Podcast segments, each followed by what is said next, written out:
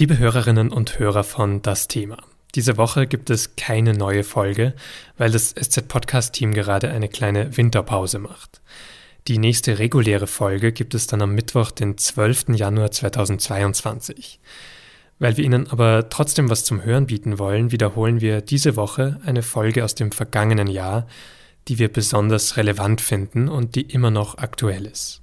Im September hat meine Kollegin Laura Terberl nämlich mit Ronen Steinke darüber gesprochen, dass immer mehr Menschen in Deutschland im Gefängnis landen, weil sie eine Geldstrafe, zum Teil einen kleinen Betrag, nicht bezahlen können. Dazu war Ronen Steinke auch in der JVA Plötzensee. Viel Spaß beim Zuhören. Ja, ich habe wegen Straftaten gesessen, da weiß ich auch, was ich getan habe, aber warum ich jetzt sitze, mhm. äh, wegen Geld und Finde ich unverschämt, ja. Das ist Benno S. Er sitzt im Gefängnis in der Justizvollzugsanstalt Plötzensee wegen einer sogenannten Ersatzfreiheitsstrafe. Das bedeutet, Benno müsste eigentlich für seine Taten nur eine Geldstrafe bezahlen. Er hat aber das Geld dafür einfach nicht. Und das Geld abzuarbeiten, also zum Beispiel mit Sozialstunden, das kann er nicht. Die ganze Geldstrafe zahlen habe ich kein Geld. Und abarbeiten geht nicht, weil ich so krank geschrieben bin. Ja, äh, Achso, abarbeiten geht nicht? Nein, weil äh, durch ein Gutachten vom Jobcenter ganz deutlich gesagt wurde, ich kann nicht mehr arbeiten. Das war dann erledigt. Und es ist nicht so, dass ich eine faule Sau bin oder so, ja, sondern das ist mhm. Tatsache. Dann bin ich in die Grundsicherung reingerutscht. Ja. Ja. Mit Drogen und so. Ja, na, das äh, bleibt ja dann nicht aus bei mhm. so einer Lebensführung, die ich hatte, ja.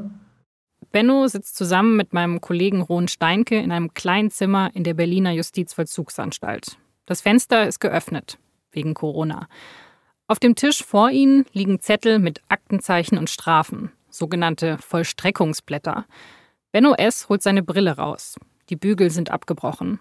Er hält sie wie so ein Monokel ans Auge, um die Anzahl der Tagessätze besser lesen zu können. Für jeden Tagessatz Geldstrafe muss er einen Tag im Gefängnis verbringen. Aber 230 Tage sind schon eine Menge, ne? Ja, ja. Was ist denn da passiert? Einmal ein kleiner Diebstahl, da war ich obdachlos, äh, da habe ich mir was zu essen geklaut. Mhm. Und hier auch nochmal ein Diebstahl war auch Essen bei Lidl. Aber 223 Tagessätze? Wahnsinn, Mann.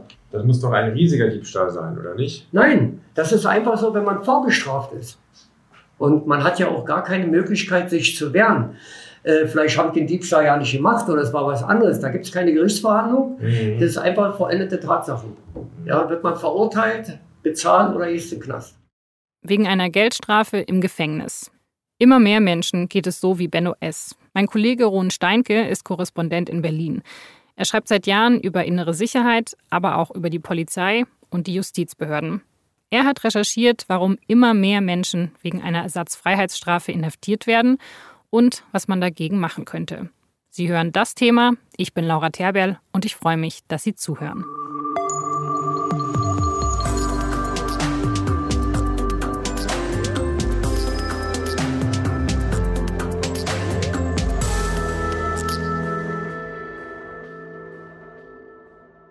Ron, als allererstes mal an dich die Frage, wie bist du eigentlich auf dieses Thema gekommen? Also warum hast du dich damit beschäftigt?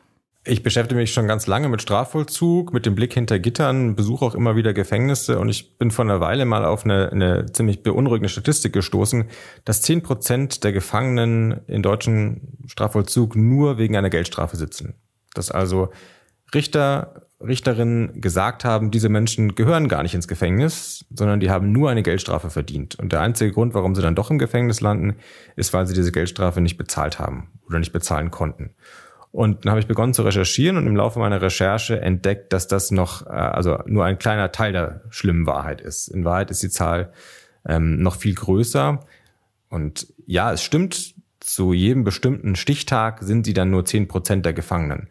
Aber wenn man mal übers Jahr betrachtet, wer alles ins Gefängnis kommt, dann sind die Leute, die nur wegen der Geldstrafe kommen, zahlreicher.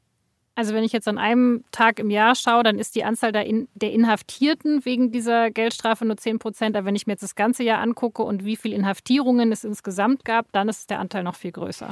Ja, also letztlich 10 Prozent der Zellen, kann man sich vorstellen, sind reserviert für Geldstrafenschuldner. Aber in diesen Zellen findet fliegender Wechsel statt. Alle drei, vier, fünf Wochen kommt jemand Neues in die Zelle und, und über ein Jahr verteilt sitzen da zehn Menschen. Anders als bei den anderen Zellen für Mörder, für Vergewaltiger, für langjährige Freiheitsstrafen. Insgesamt sinkt ja eigentlich die Zahl der Menschen, die ins Gefängnis kommen in Deutschland. Die Zahl ist ja eigentlich rückläufig. Absolut. Die Zahl ist äh, etwa um ein Viertel zurückgegangen in den letzten 20 Jahren. Das ist eine sehr gute Entwicklung. Überhaupt die Kriminalität in Deutschland geht zurück. Aber die Situation der Ärmsten in Deutschland hat sich verschärft in den letzten 20 Jahren. Der Anteil von Menschen, die überschuldet sind, ist gestiegen. Die sogenannte Armutsgefährdungsquote ist gestiegen. Also Kurz gesagt, das Elend der untersten zehn Prozent hat sich massiv verschärft.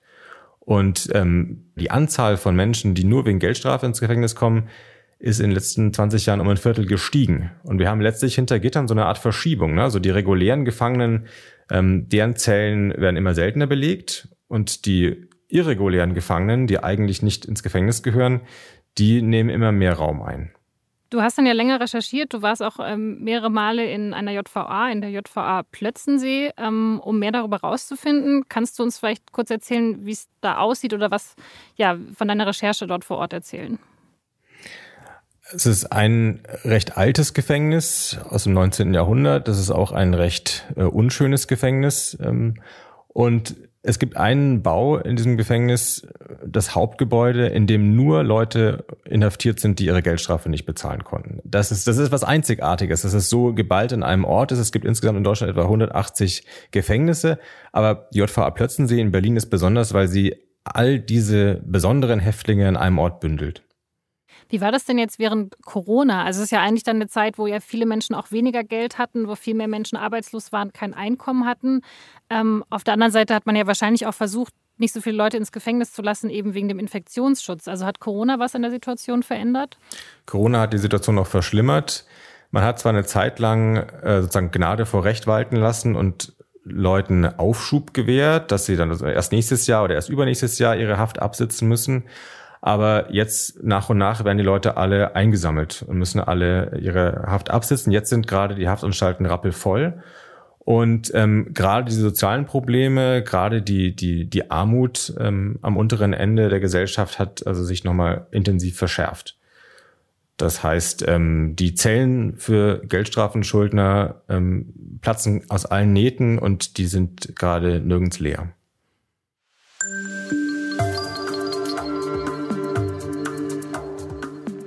100.000 Menschen kommen jedes Jahr ins Gefängnis. Also Jahr für Jahr wird in Deutschland die Bevölkerung einer ganzen Großstadt inhaftiert.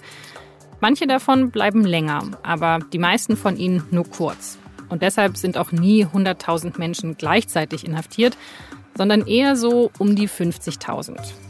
Eigentlich nimmt die Zahl der Menschen, die ins Gefängnis muss, seit Jahren kontinuierlich ab. Aber bei den Ersatzfreiheitsstrafen sieht es ein bisschen anders aus.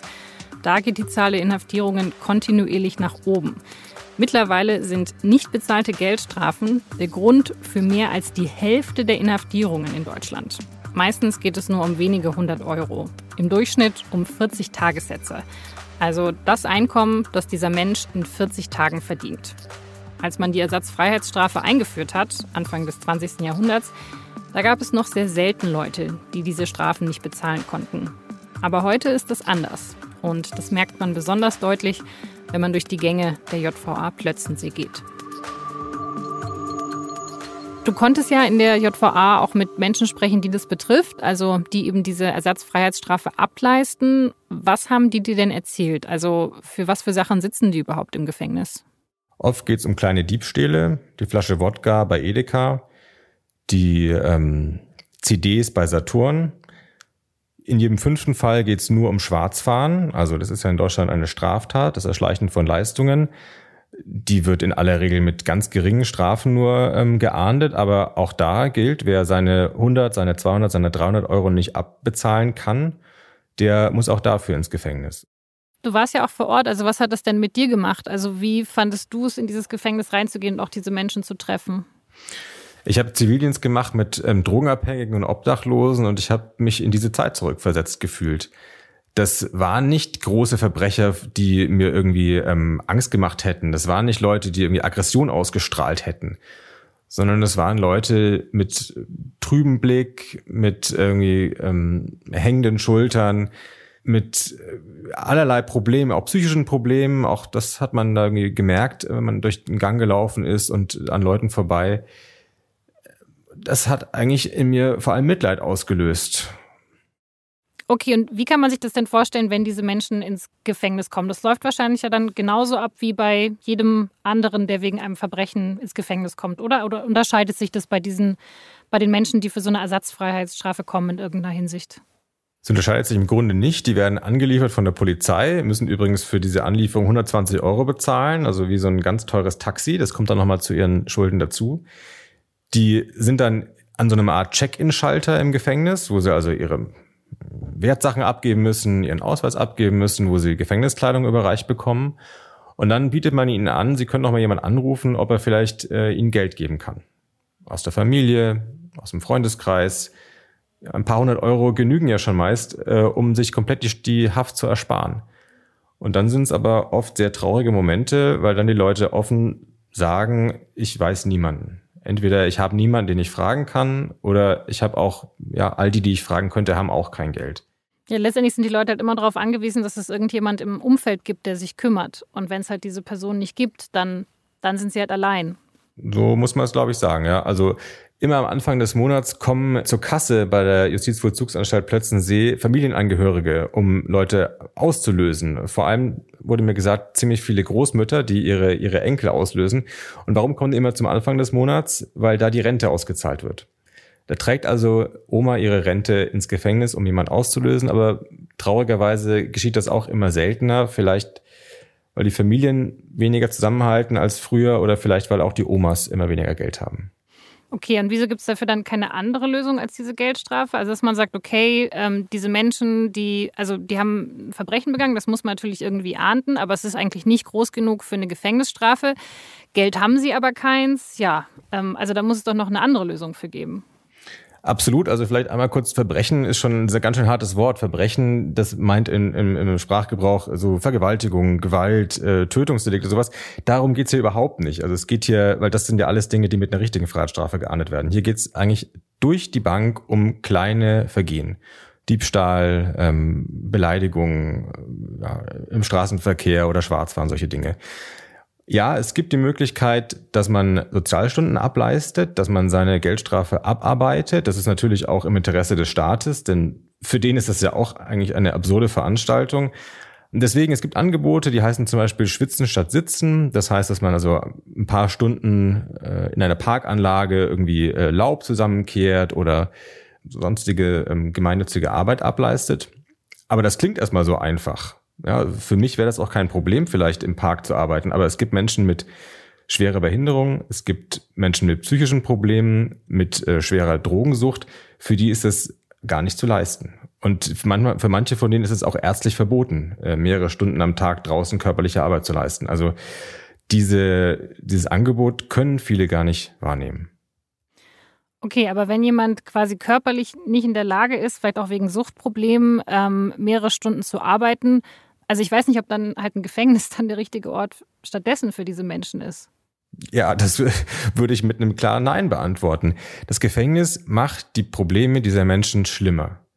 Ja, dieses ähm, ganze Programm äh, hinter dicke Eisentüren gesperrt zu werden, nur so und so viele Stunden am Tag raus zu dürfen, also das löst überhaupt gar keine Probleme. Zumal im normalen Strafvollzug, wo Leute vielleicht für mehrere Jahre sind, kann man über Therapie oder über ähm, Ausbildung nachdenken. Aber in den wenigen Wochen, wo jemand Ersatzfreiheitsstrafe sitzt, ist dafür überhaupt keine Zeit. Das heißt, die Gefängnisse machen den Leuten, die wegen Geldstrafen kommen, noch nicht einmal das Angebot, dass sie in der Zeit, die sie da absitzen, irgendwie an sich arbeiten können.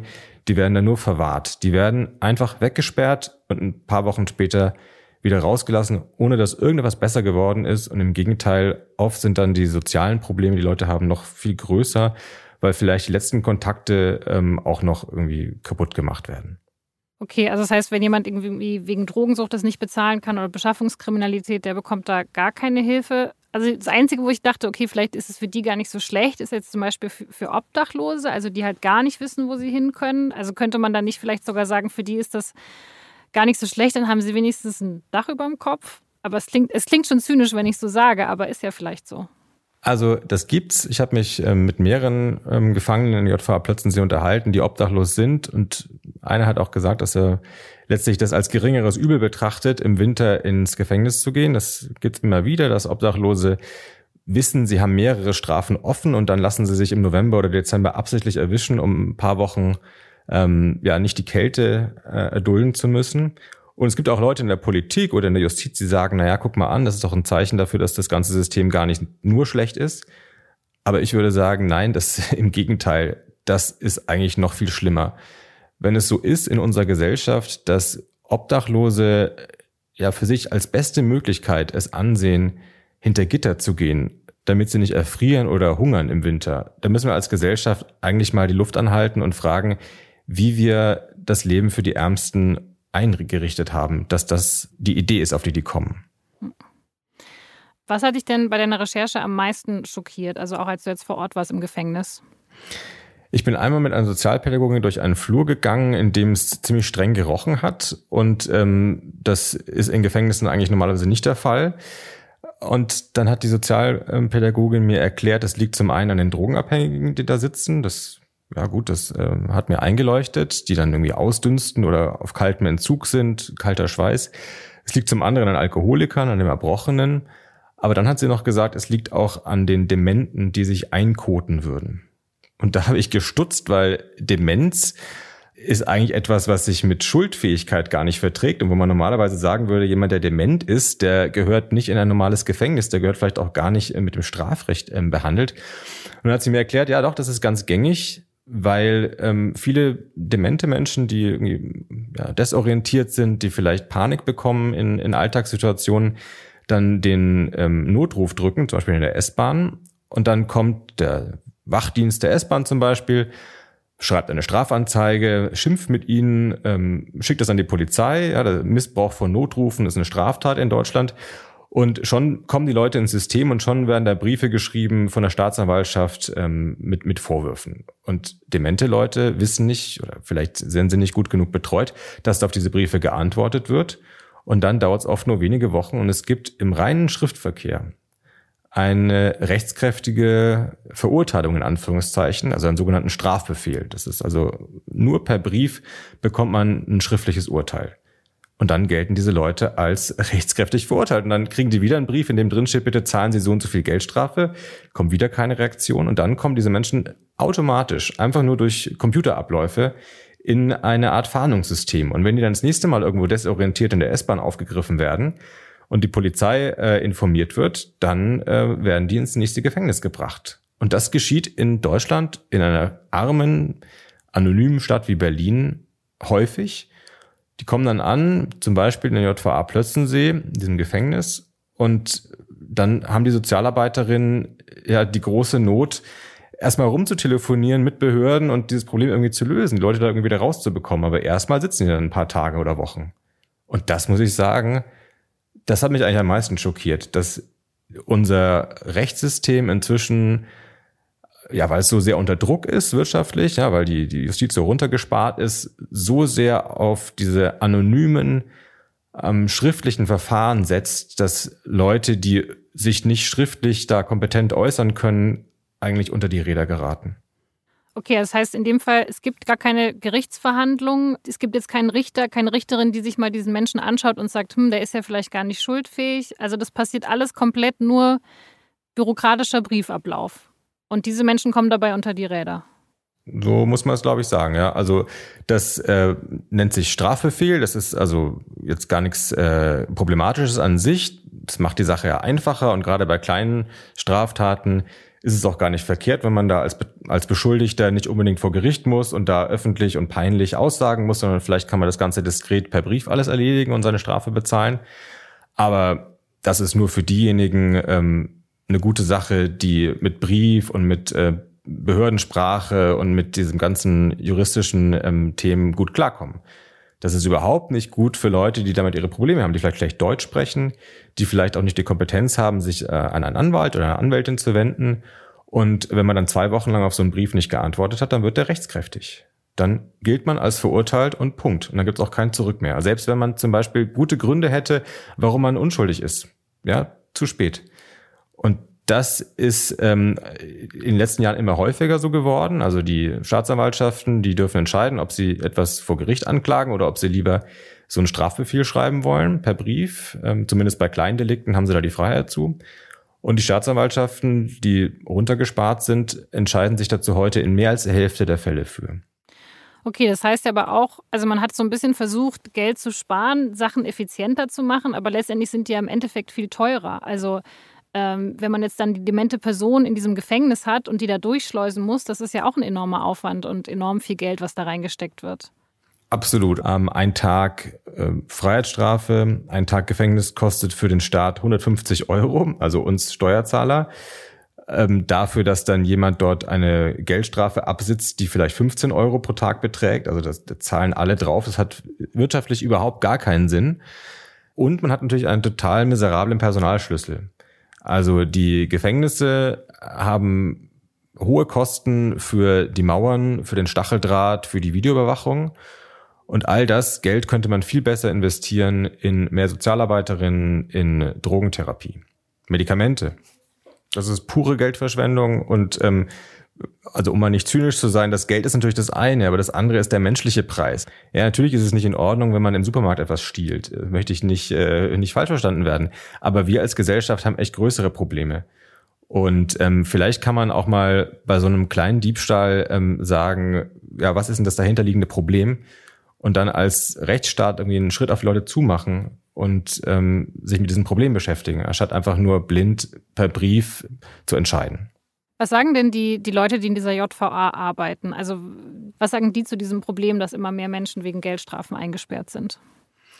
Die sind tatsächlich frustriert mit dieser Situation und sehen auch den Sinn darin nicht. Also, dass Menschen wegen Bagatelldelikten reinkommen, dass man mit denen gar nicht arbeiten kann, weil die Zeit gar nicht ausreicht, dass man die nur so durchschleust und letztlich mit größeren Problemen wieder rauslässt, das leuchtet niemanden da ein. Die versuchen ich finde irgendwie bewundernswert, ähm, da optimistisch zu bleiben und ähm, zu tun, was sie können mit jedem Einzelnen.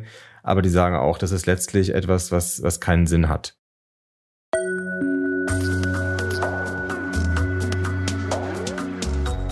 Viele der Menschen, die in die JVA Plötzensee kommen, weil sie ihre Geldstrafe nicht bezahlen können, sind Sozialhilfeempfänger. Viele davon sind auch obdachlos oder drogenabhängig. Und für die ist die Haft am Anfang besonders schlimm. Wenn sie Drogenabhängige haben, dass die hier nachts, dass die hier nachts äh, äh, halt einen kalten Entzug machen.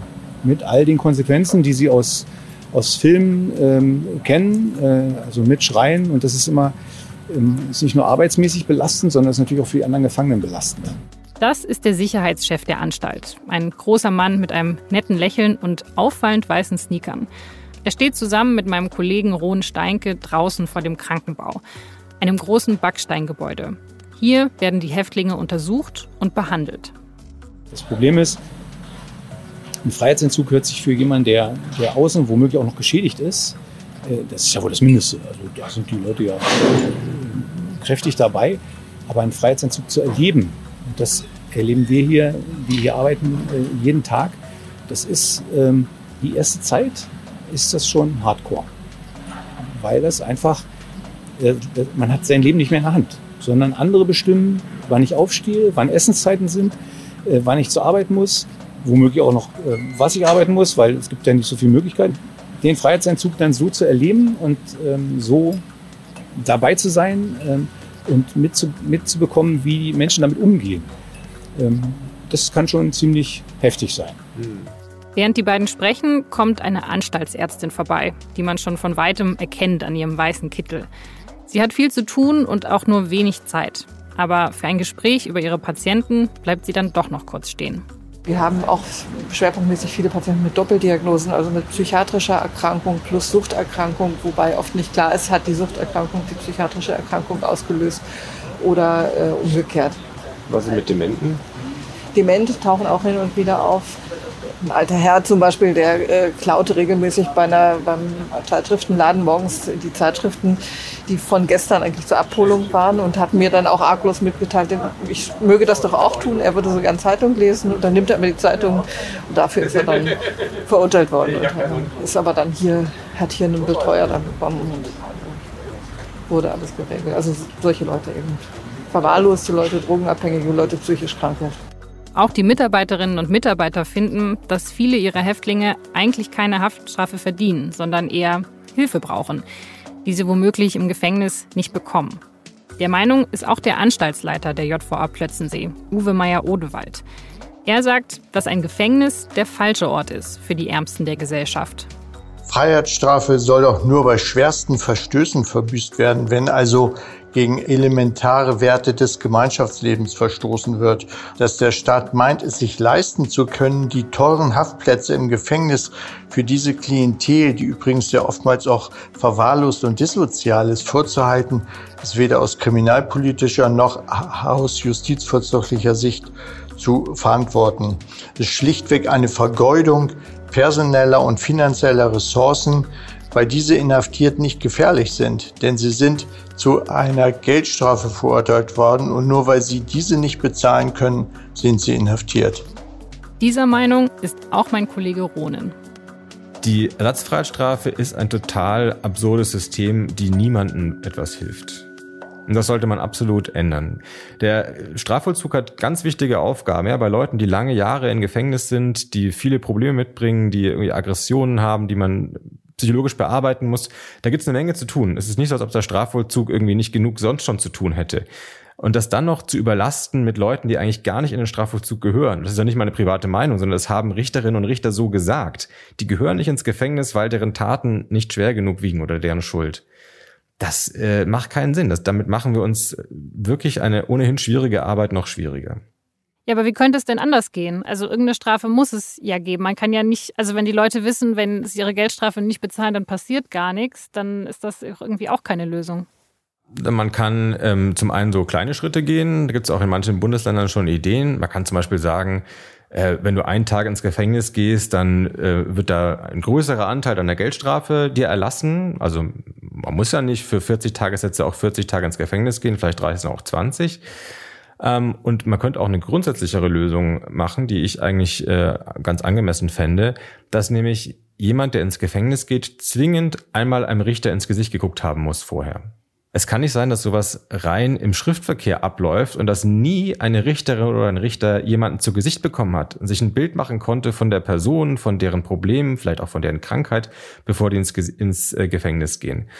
Ähm, in USA beispielsweise, wo es auch das Prinzip gibt, wenn du nicht zahlst, musst du in Haft. Da ist vorgeschrieben, dass man immer noch mal vor einen Richter oder eine Richterin kommt. Und dann fällt in aller Regel auf, aha, das wahre Problem ist, der Mensch hat gar nicht mitbekommen, was er für Briefe äh, erhalten hat oder äh, der oder die kann gar nicht arbeiten oder der oder die konnte äh, gar nichts dafür. Ähm, und all solche Dinge werden erst dann richtig seriös aufgeklärt, wenn sich ein Richter oder eine Richterin dafür Zeit nimmt. Okay, das sind ja schon mal so ein paar konstruktive Ansätze, aber du hast ja vorher schon erwähnt, dass ja viele Leute auch diese Ersatzfreiheitsstrafe ableisten müssen wegen Schwarzfahren. Also dass das echt ein häufiger Grund ist, dass die Leute eine Geldstrafe bekommen, die sie dann nicht bezahlen können. Wäre das dann nicht eine Möglichkeit, dass man da vielleicht was ändert? Also, dass man sagt, okay, für Schwarzfahren wird man einfach nicht mehr juristisch belangt und überlegt sich da eine andere Strafe? Absolut. Also das Fahren ohne Fahrschein sollte schon längst entkriminalisiert werden, aus meiner Sicht. Wenn man mit dem Auto irgendwo falsch parkt, dann ist es auch äh, verboten und man muss auch eine Strafe bezahlen, aber es ist kein Fall für die Justiz. Die Staatsanwaltschaft wird dann nicht auf den Plan gerufen, man bekommt nicht ins Gefängnis für. Und genauso könnten wir es als Gesellschaft auch ertragen, wenn äh, Fahren ohne Fahrschein in der U-Bahn äh, nur von der Verkehrsgesellschaft verfolgt würde mit dem 60 Euro, den man dann bezahlen muss. Da braucht es auch nicht unbedingt Justiz, die eingeschaltet wird. Ich habe in dem Gefängnis erzählt bekommen, wie einmal, ähm, ja, wie so ein, ein Wunder des Himmels die ähm, Rechenanlage des ähm, Berliner Verkehrsbetriebs ausgefallen ist und mal drei Monate lang keine Strafanzeigen verarbeitet werden konnten. Und plötzlich leeren sich im Gefängnis die Zellen. Und plötzlich ähm, kommen weniger Leute in, ins Gefängnis. Und ich glaube, das zeigt doch die Absurdität. Also ähm, Schwarzfahren ist natürlich nicht richtig ähm, und sollte man nicht machen, aber es geht um ja, Fahrscheine für 2,80 Euro, 3,90 Euro. Das ist nicht etwas, wo man das schärfste Schwert des Staates, das Strafrecht verbraucht. Ja, aber wohl, also wenn ich jetzt meine Geldstrafe wegen Falschparken nicht bezahle, dann muss ich ja vielleicht auch ins Gefängnis.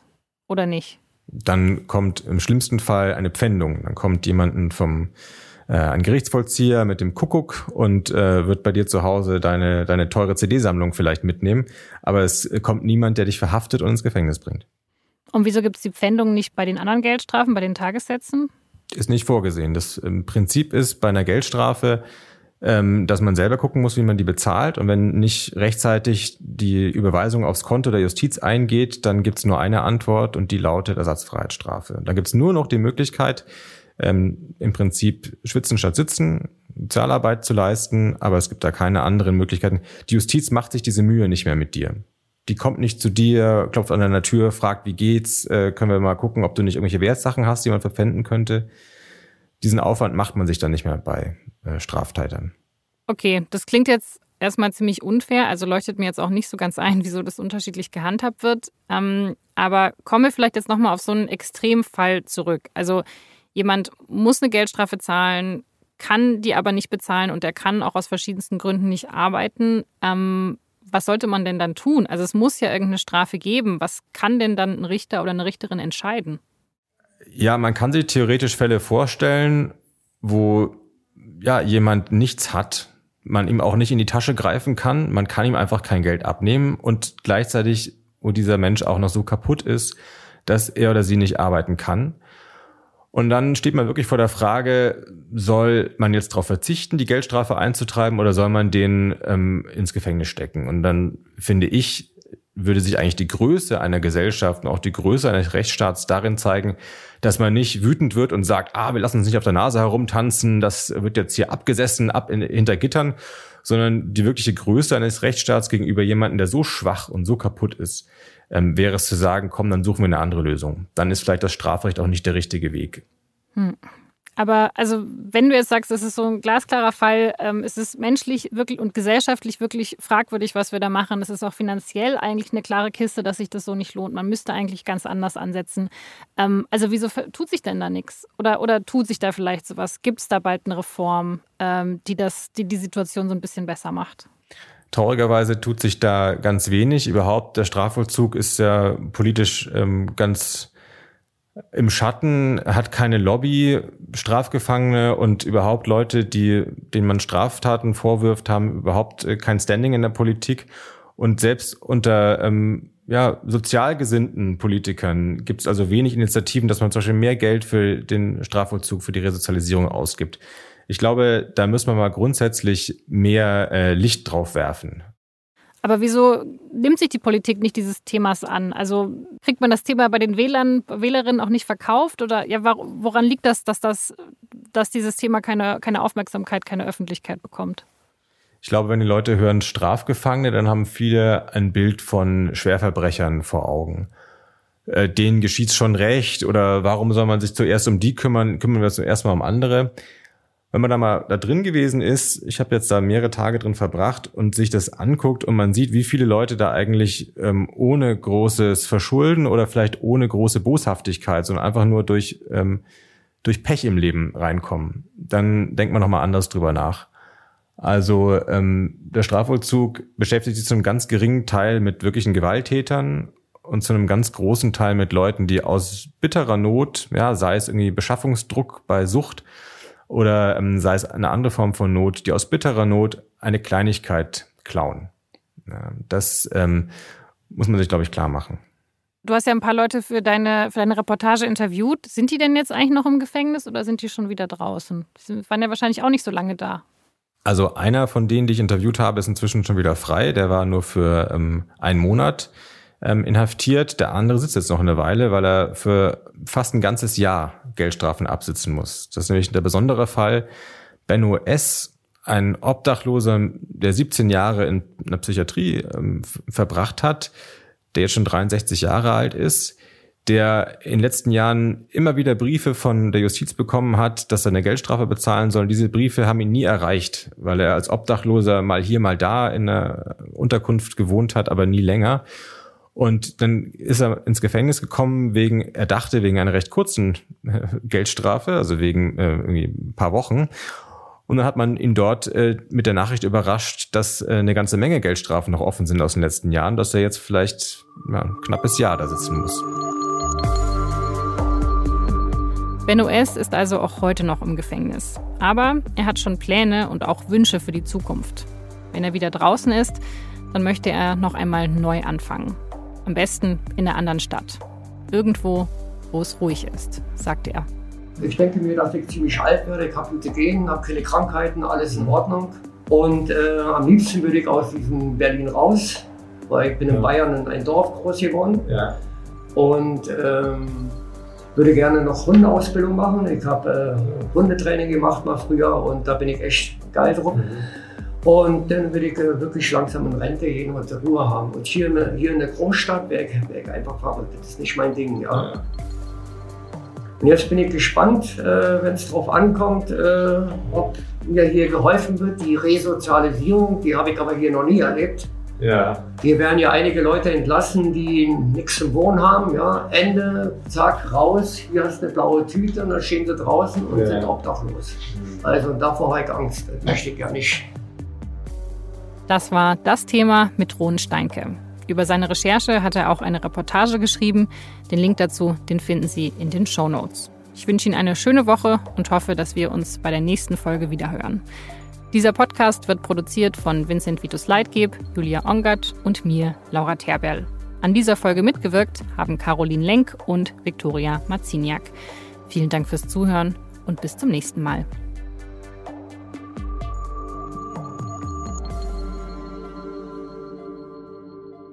Das war eine Folge von Das Thema, die wir zuerst im September 2021 veröffentlicht haben. Die nächste reguläre Folge erscheint am 12. Januar 2022. Vielen Dank fürs Zuhören und bis dahin.